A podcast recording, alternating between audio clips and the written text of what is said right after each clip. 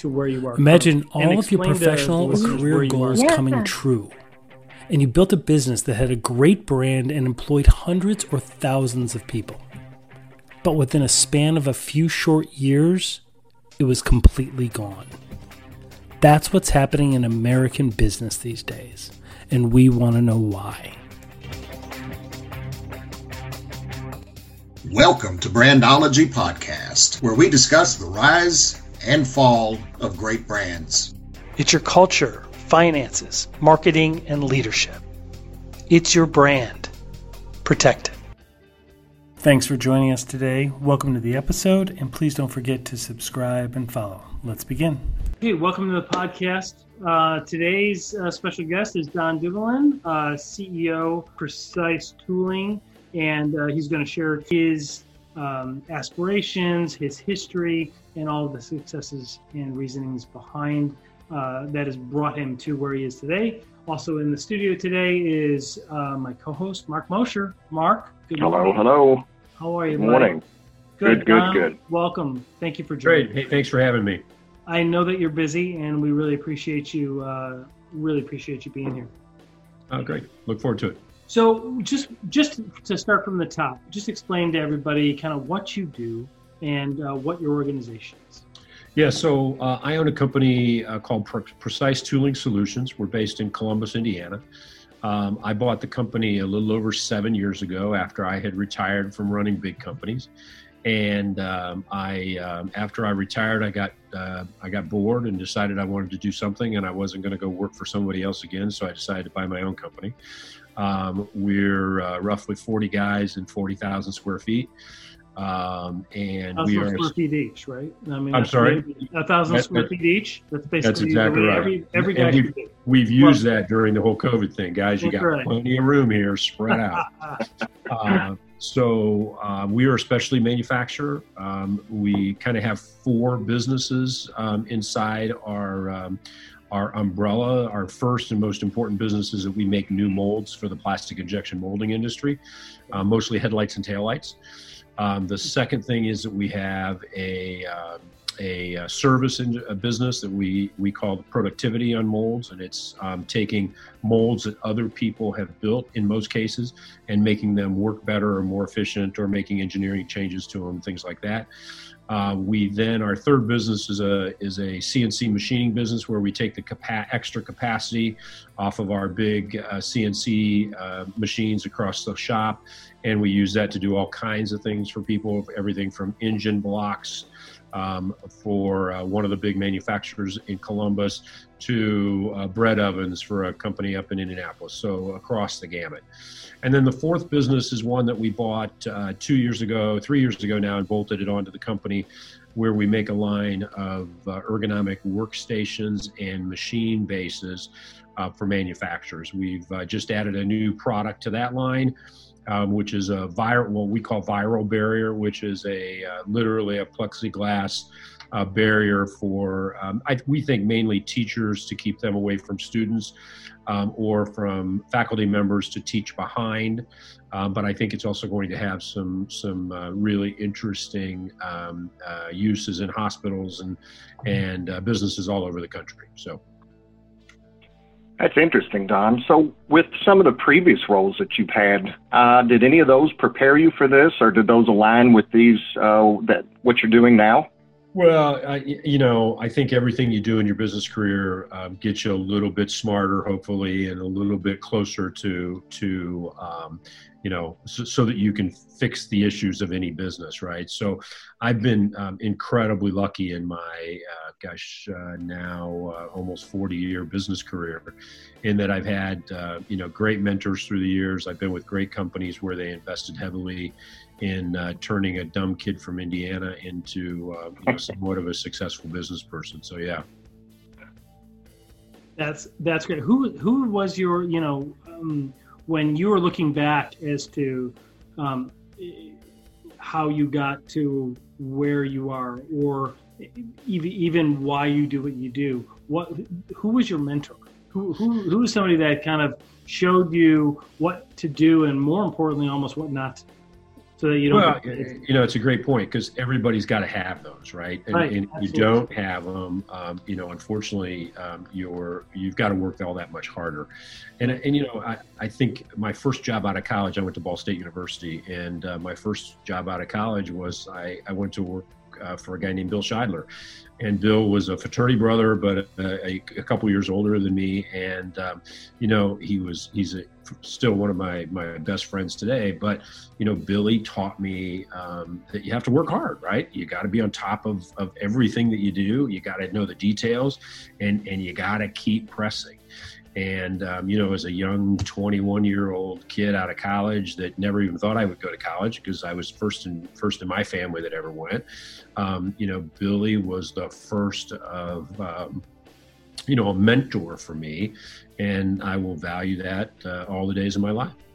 That's great. Well, what industry was he in? Was he in the same industry or something? Yeah, similar? yeah. We both worked for P- for Procter and Gamble at the time. Um, You know, oh. I started off as a sales rep selling Crest toothpaste oh, yeah. um, in Central Indiana, right? And uh, Billy was my manager, and uh, we both worked for a guy that we both um, revere, a guy named Tom Osterman. And uh, you know, then I got promoted, and and um, uh, you know, a number of different times inside the Procter world and spent 10 years there and ended up, um, you know, doing some nice work on brands and, and things like that. And, and it was, it was a great learning experience because in those days, um, you know, P&G gave young people an enormous amount of responsibility. I mean, um, you know, I was running a $300 million scope mouthwash brand when I was 27 years old, right? Wow. Um, and, um, and it was a, it was a big, big brand at the time. And, and so you get a lot of responsibility early on and um, and it helps you become a business leader and a business um, thinker and and you understand all the the dynamics that go into it right so you get that general management experience um, really early in your career at, at companies like P&G so it's a great a great proving ground a great learning ground. Talk about an umbrella brand right? P&G just has so many great brands underneath it. Oh yeah. just phenomenal. Yeah, I mean, you know, there were back in those days. So I was there from 82 to 92. I mean, I think there were five or six operating divisions, and there were, I don't know, probably uh, 15 or so billion dollar brands, and and uh, you know, for everything from Crest toothpaste to Tide to Oil of Olay to any of the shampoo brands were all massive brands, and and um, really the center of uh, kind of the American consumer. And and P&G, you know, they they they spend enormous amounts of money on training and and um, and all those kinds of things. So it was really a, a, a seminal kind of experience that uh, you know I think set my career up for a, you know fairly good trajectory. That's good. What advice maybe would you give for? Um, we have a lot of um, entrepreneurs that are listeners, and we get a lot of uh, insight and input from them. And one of the things is maybe what type of advice would you give somebody just starting out, maybe not even in your industry, but just starting out as a business owner or looking to be a business owner? Yeah, I think that you know there's there's three things that you've got to specifically pay attention to when you own your own business, right? You got to make sure your people are happy. You got to make sure your customers are happy. And then you got to make sure that you just do spectacular work all the time, right? Um, you, you as a, especially as a small business owner, you don't have the luxury to stub your toe, right? You've got to execute day in and day out. And, and I think, um, you know, I'm very lucky that our team does that and um, you know we do we do regular customer satisfaction surveys and our customer satisfaction uh, survey results are off the charts. I joke to my team that i think we get better results than the ritz-carlton hotel chain gets. And you know we're a tool shop in central indiana. So um, our customers are are um, incredibly loyal.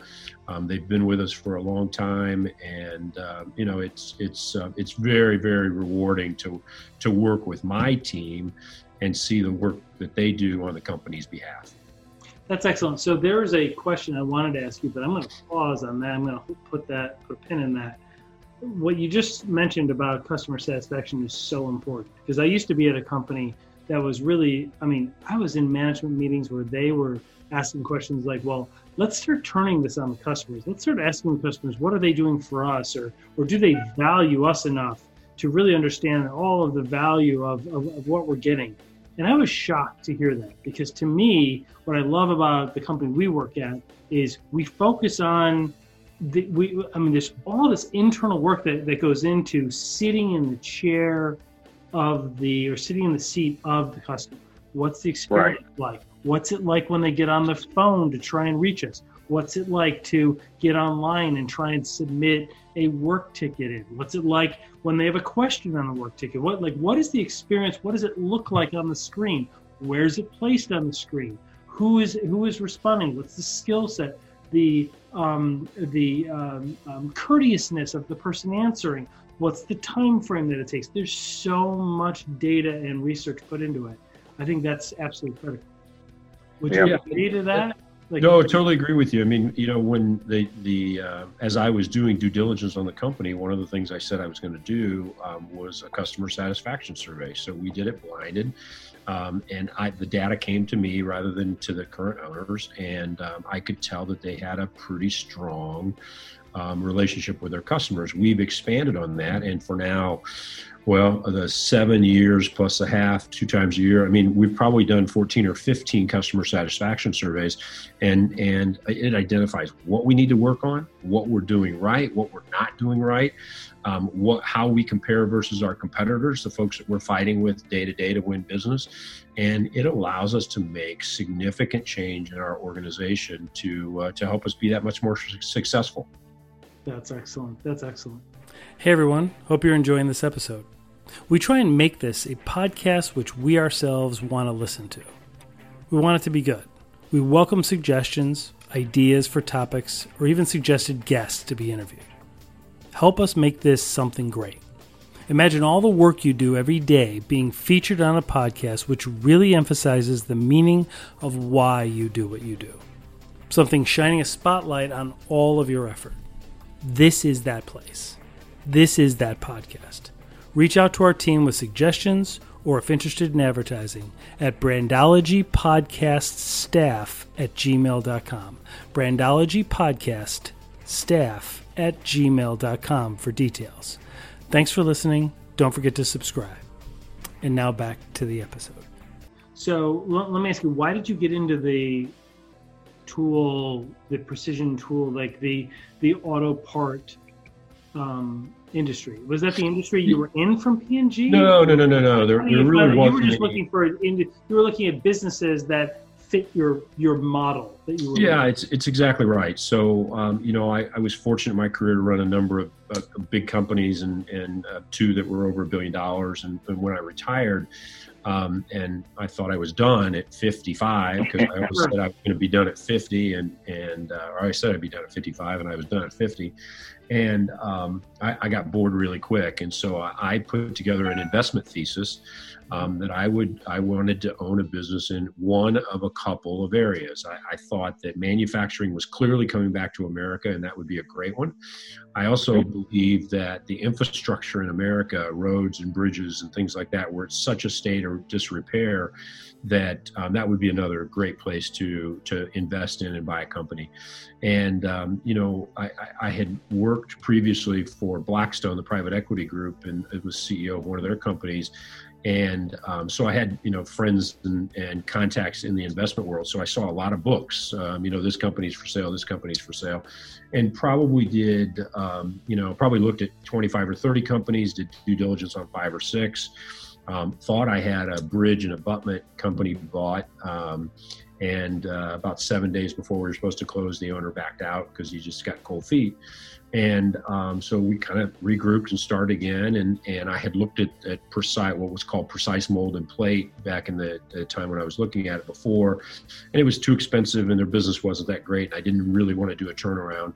And then, you know, about eight or nine months later, it came back around and better business results. Their price came down because they got realistic in the marketplace. And, and um, so we were able to do a transaction. And, um, you know, it's been a, it's been a really wonderful experience. I, I having done lots of acquisitions in my career, um, you know, when you buy a company, you get to look at the book, right? The book that the investment bankers have written on the company. And and then once you you know make an offer you get to go in and kind of do a deep dive into financials and sometimes you get to look at um, you know machineries and plants and things like that but the thing you rarely ever get to do is talk to people um, just because you know that's not part of the buying selling operation um, and and so, um, you know, I, I, did the same thing. I dug deep into financials. I knew the the financial structure of the company.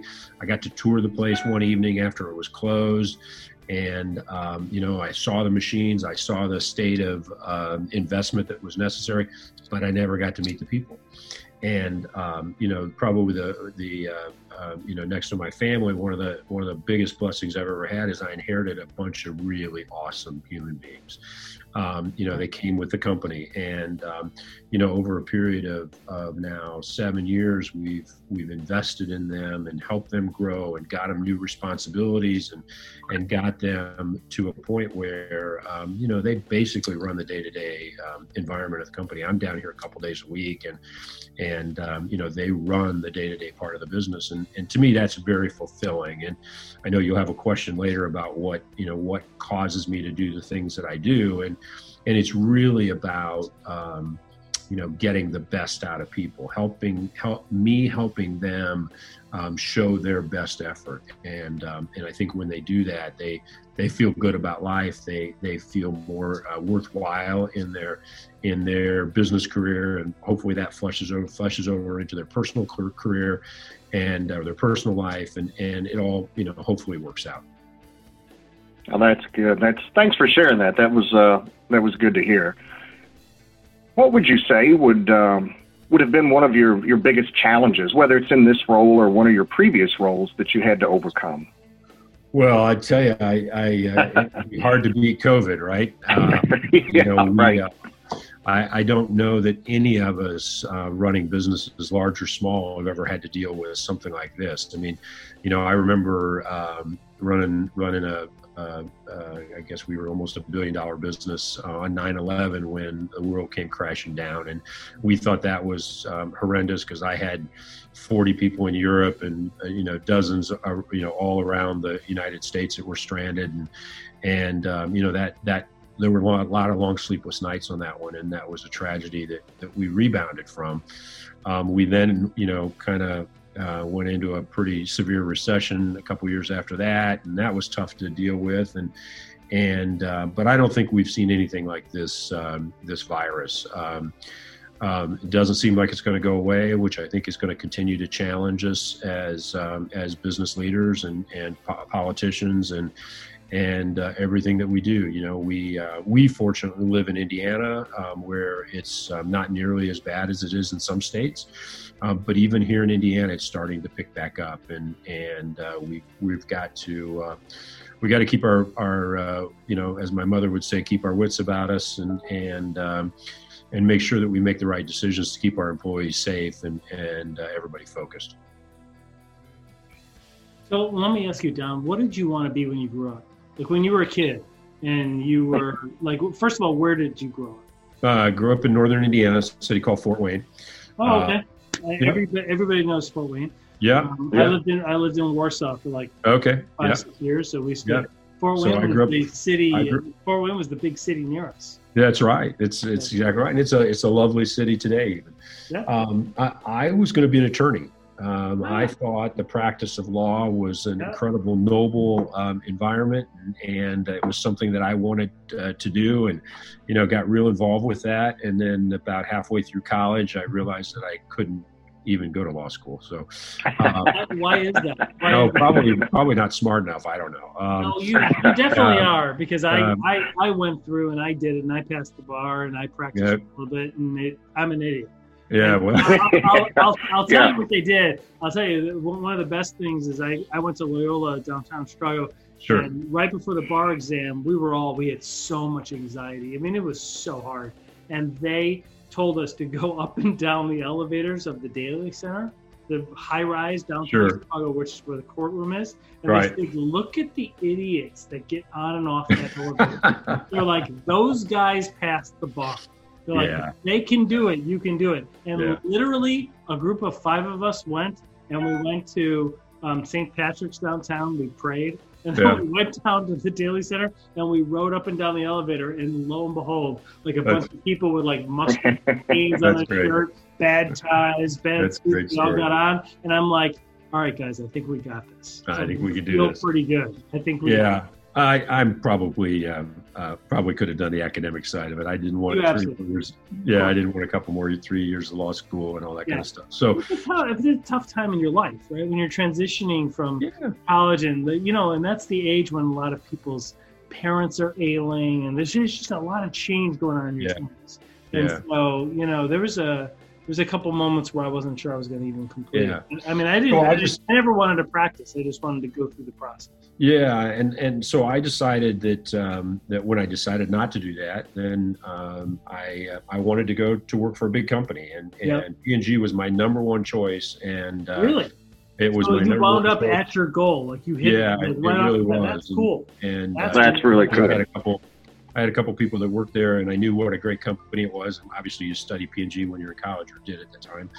And uh, so I decided I wanted to go there. So I did everything I could to get there. In fact, um, I, I remember one quick story. Um, in, in, those days, you had to sign up at the placement office to get on an interview, and they opened the doors at eight o'clock, and you could literally rush in the door and look for the the sign up sheet. And I was, I, yeah, I got there at four in the morning, rushed in the door, wow. the first name to sign up on the list.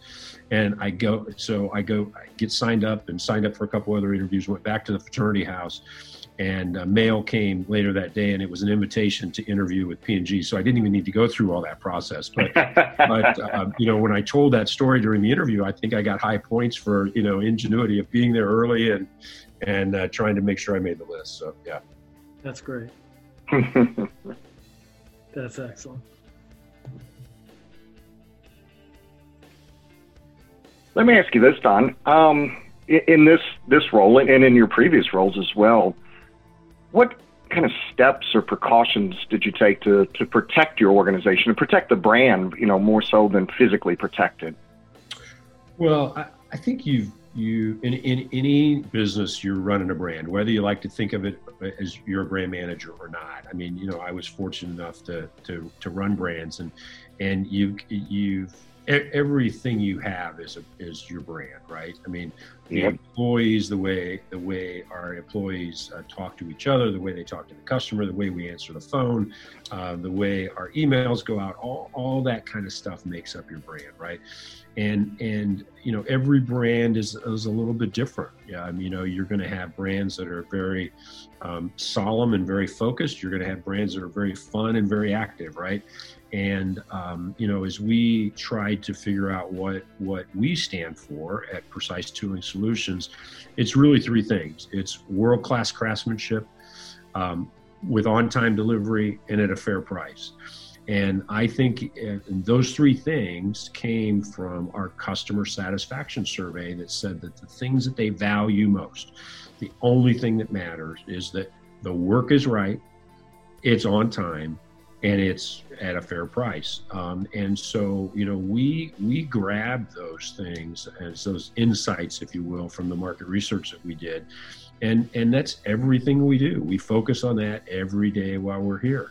Um, you know, I like to think that we've got the best people in the industry. Um, I, I know we've got some of the best equipment because we've spent some four million bucks over the last three years in buying new equipment wow, throughout the shop. That's and um, and and and I know that um, you know we we provide a fair price for what we do. I I also tell customers I'm never going to be the cheapest. Um, I am never going to be the cheapest, but but my my premium price, if you will, um, is is if if that's worth making sure it's right the first time and making sure it's on time, all of a sudden you've got a win-win proposition mr customer and and you're never ever going to find yourself in a hole by paying a little bit more versus the discount guy that may screw up and be late. Well sure yep. i mean it goes into the tco right? It goes into the total cost of ownership right? Yep, when, they, when, when they engage with you it's about what is the value that any client is getting and right. then is it worth it? Because of course there's going to be cheaper, right? Of course sure. there's there's going to be less always somebody out there, but yet there's yeah they, they, nickel and dime you, or they leave you totally unprotected, or they do like right. do cybersecurity and and and when um, you know sure, we'll we'll go ahead and we'll you know do it really really inexpensively, but then there's going to be some other exposures. So that's why yeah. we always talk about things. The things we do well are things like you know, in addition to the ongoing support, but that that security incident stuff, that that SIEM, that that that twenty four seven piece. So, right. and and and so let me ask you: Did you guys, um, you know, when when you are looking back and you talked about your mentor and you talked about why you kind of came out of retirement to to develop this and you and you did your analysis and, and you did your analogy. What's your what's your what's your cause? What's your Simon Sinek why? What's your purpose in terms of you know why you do what you do? Yeah. So um, great, great question, and and I always think about it as um, there's there's really kind of two parts to it. What really uh, excites me as an individual is a is the ability to help people see the best side of them, right? Um, and and um, identifying te- talents that people have and putting them in the right place in the company so they can flourish, um, so they feel great about the work they do, so that they then see the impact that they can have. Um, to me, that's the best thing that a leader can do, right?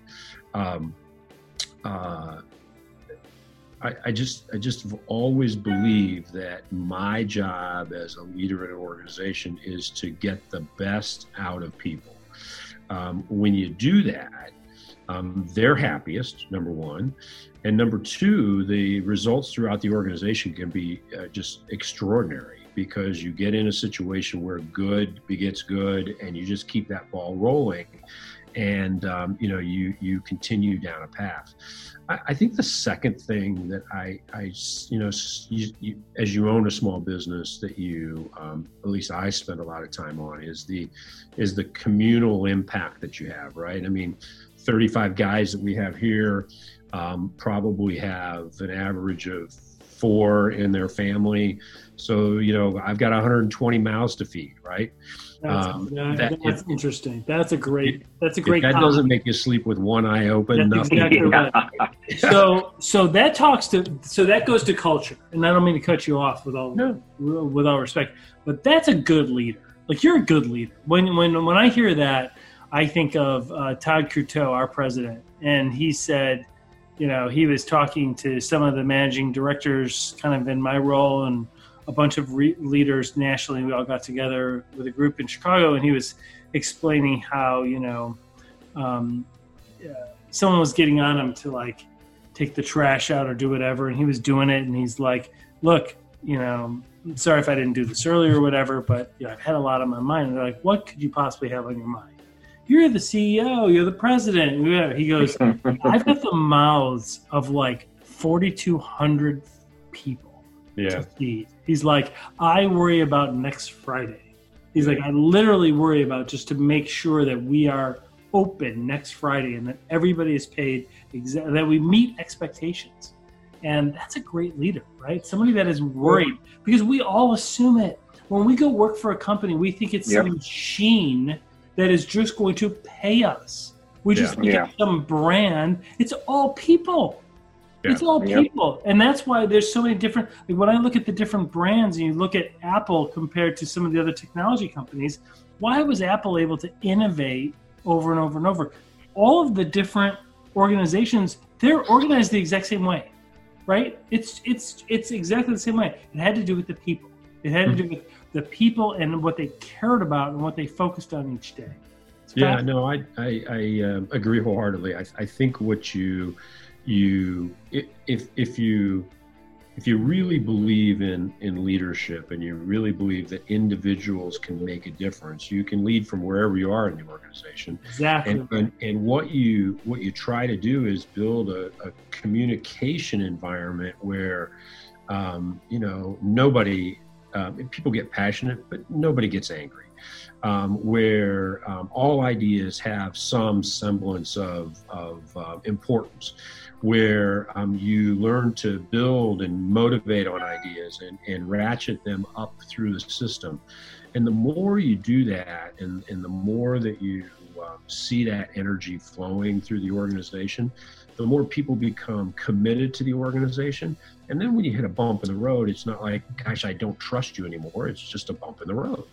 Um, and and I, I, think we're really fortunate here. Um, you know, lots of small shops have lots of drama, and you know, we're pretty much drama free. The guys all get along, they enjoy working with each other, they look for areas to improve on each other's work, and uh, and to me, that's really important, and that's that's in many ways why I feel comfortable in you know letting them run the business on a day to day basis because they do that. So, um, and, and you know, I, I look back on the days when I was running a 3,500 person organization. It was a billion dollars, and and you know you make decisions that, that sometimes are board decisions related about financials and closing down operations, and and and you you know I look back on those times and because we were so large and because we we were easy to provide packages for people you, you don't worry about mouths to feed as much, right?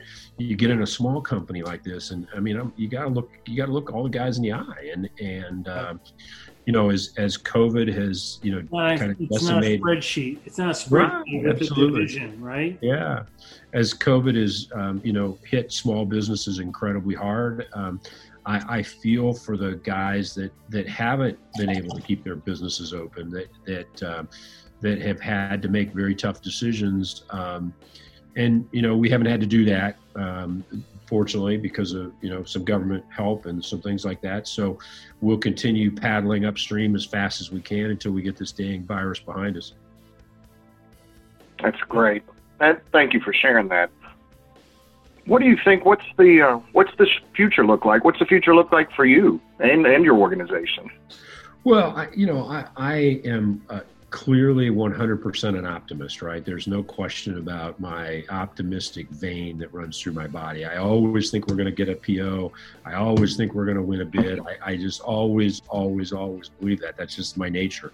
Um, uh, so I think we're going to get through this as a country. I, um, you know, I, we, um, we, I, I, truly don't believe we. Tr- really understand what we're dealing with yet in this virus. I, you know, I, there's there's so many professionals that um, are dealing with it on a day-to-day basis that tell me that you know every case is different. So it's a it's a wild and you know you know odd kind of virus, and and we just don't know what the impact's going to be long term. I, I, do think that we've got to get the American economy back working, and and and personally and you know, anytime you talk to somebody about this, it, you you run the line of personal versus political and all those kinds of things because this is all in one big barrel now, right? Unfortunately. Right. But but I think I, I don't think we can afford to shut the country down again. I think we've got to go forward. I think we've got to make sure that our our people are safe and um, and do the right thing. You know, we've we've been dealing with this now for gosh, going on four months, and and fortunately, we haven't had a diagnosed case of COVID yet in our operation. Um, knock on wood, we've got one gentleman that's out sick right now, and we'll see. He hasn't got his diagnosis yet, but hopefully it's not.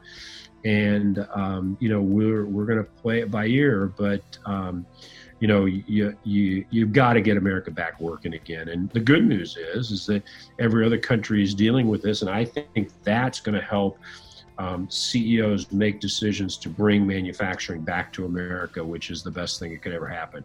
Getting the supply chain out of Asia and back into America um, provides um, enormous um, flexibility, and I, I, think will lead to much success. So, so that's you just mentioned a couple of good points. So because you have visibility into what other countries and what other businesses are doing, you're leveraging advances of technology to make decisions, right? Yes. We're, we're able to see what other people are doing, which is something we didn't see in the 80s and 90s, right? right. We didn't have that access. So there was a lot of flying by the seat of our pants. And, and, and this is really good uh, to be able to leverage those advances. Um, the other thing is, you know, how do we address the return to work? Right? Yeah. Because I think if we were practicing right now, it's socially acceptable to wear a mask everywhere. At least in Indiana, right? Everywhere we go, we've got masks, and um, even a few months ago, people weren't sure whether it was this going to be a week long or is this going to be a couple weeks long. Look, it's it's it's here to stay, and I've got news for everybody. Like, I'm positive there's going to be another one, right? Okay. This is not the last one that sure. we're going to have to deal with. So, yeah. in our lifetime or in the next five to 10 years, we're going to have to deal with this crisis again or something similar. And so, we just need to be able to adapt without shutting down the economy and without, like, I almost, I mean, what are, what are your thoughts? Like, well, I, you know, I, I part of I me, and I, and I don't mean this politically at all. I mean yeah. just from an it's, economic sense and a health sense. I, I've got to think, had we gone to a model like we have today in Indiana, where everybody's careful, but we're still open. Like if we could have gone to that model and just stayed in that model rather than go from being totally open to totally shut down, and half the workforce thinks we're on vacation for God's sake, and then all of a sudden now we're, you know, kind of we're in the middle stage where we should have been. Um, I just wish we kind of would have kind of just started here. Maybe, yeah, you know, maybe I'm totally wrong. It's the model that they yeah, it's the model they ran with in Sweden, right? So right. Sweden never shut down, and right. and but also Sweden's seeing a very significant in, increase in deaths right now. So well, yeah, yeah. So even the Sweden health minister said, "I don't know that we made the right decision." So you Absolutely. had you had a case Absolutely. study, and yep. and you know we at my company made the decision that we were essential because of the work that we had in house, so we stayed open. Um, I, small microcosm, you know, 35 people in Columbus, Indiana, where there wasn't a severe outbreak. Um, you know, you don't have hundreds of people walking the streets or riding an escalator or anything like you do in New York City or LA or any of the big cities. So we were somewhat, um, we were somewhat, um, uh, you know, prone to to not have it as bad. But you know, I think one of the lessons that will be learned through this is that as uh, and you, hindsight's always 2020 but one of the lessons that will be learned is that um, governors looked at their entire state and made one decision instead of making five decisions based on regions in a state. Um, the U.S. government made massive decisions based on a country, and and you know we, North Dakota is not a bit like Miami, Florida, right? We, I think we mm-hmm. all know that. Correct. And, so I think if there is one of these that pop up again, um, the regionalization of decision making, I think, will um, will probably be uh, significantly more beneficial. I think the other thing that we've we've all learned is that the technology uh, we probably jumped four or five years ahead technology uh, uh you know from from everybody. Um, you know uh, uh, five months ago you guys would be sitting in my office doing this interview right?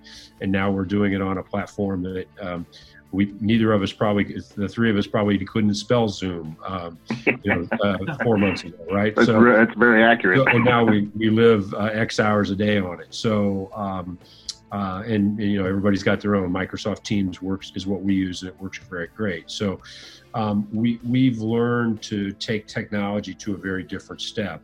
We've got a, um, and so we'll we'll see how that continues to work, right? Yep. That's great. Well, Don, we're coming up against the hour, and we really appreciate your time. Thank you for being so transparent and sharing everything with us. Um, as we leave, as I'd mentioned, that we do, we have a lot of uh, entrepreneurs that listen and a lot of uh, people in startups. And is there any last message or any departing word that you would leave with, uh, with maybe even motivational or guidance for us for some of those people starting out? Well, you know, I, I get that question a lot because I talk I talk to a lot of young people. Um, and especially new business owners and things like that. And um, you know, I, I, always encourage people, um, especially if they're just starting their their business career, um, to get as much good um, big business experience as you can as quickly as you can, and then get the heck out, right? And and buy your own company or find your own company or partner with somebody to do it because the the real joy of running a business is just that um, when you're running the business, when you have your sleeves rolled up and you're deep in the details. Um, and that's where, I mean, that's also where you maybe pull your hair out.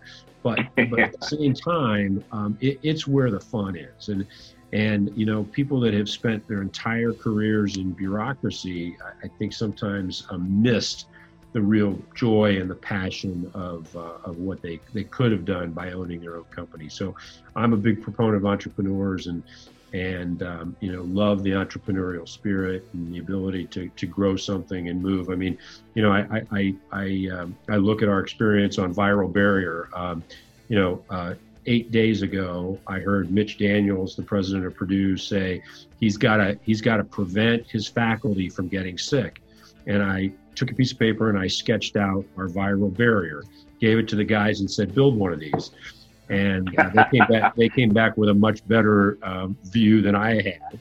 And um, you know, we've gone out to every university in the Midwest and and um, and every uh, high school in the state of Indiana and, and grade school K through 12, um, showing these, and and uh, I think it's probably going to be a pretty nice product for us based on early responses after eight days. So inside of eight days, we developed a prototype. Uh, we built a website. We got the website up. We got the name we wanted. Um, we got emails out to some 5,000 people that we thought might be interested in it. And, um, you know, we got our first order inside of the, on the, I think on the sixth day, we got our first order. So, you know, that's, that's, um, that's kind of fun to do. Yep. That's great. That's a great parting message. Yeah. Well, Don, again, thank you for your time and thank you for sharing everything. I know our listeners will find a lot of value in what you had to say and what you shared with us. Uh, so, again, thank you very much. We really appreciate oh, happy it. to do it, guys. Thank Good you, Don, so much. Right. Yeah, be really well. appreciate it. Thanks, All Mike. Right. We'll see you soon. Bye bye. Thanks. Hey everyone, Mark and I would like to invite you to listen in on our two bonus episodes, a two part series on the rise and fall of one of the world's most iconic brands.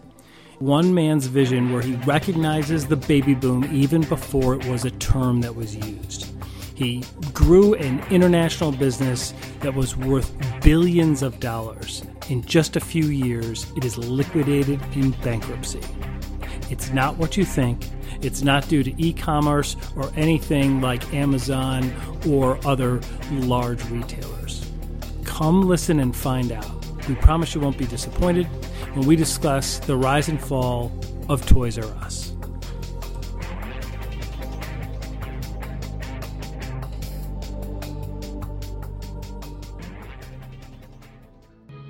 Hey, David, that was another great episode. We tend to post one or two a week. Uh, unfortunately, don't really have a way of wrapping this up. No, uh, no, we really don't have anything formal or fancy or technological. Um, thank you for listening. Please follow and subscribe, turn notifications on so that when we post the next episode, you will be notified of the new content. Thanks, everyone, for listening. We really appreciate it. Everyone, thanks for listening.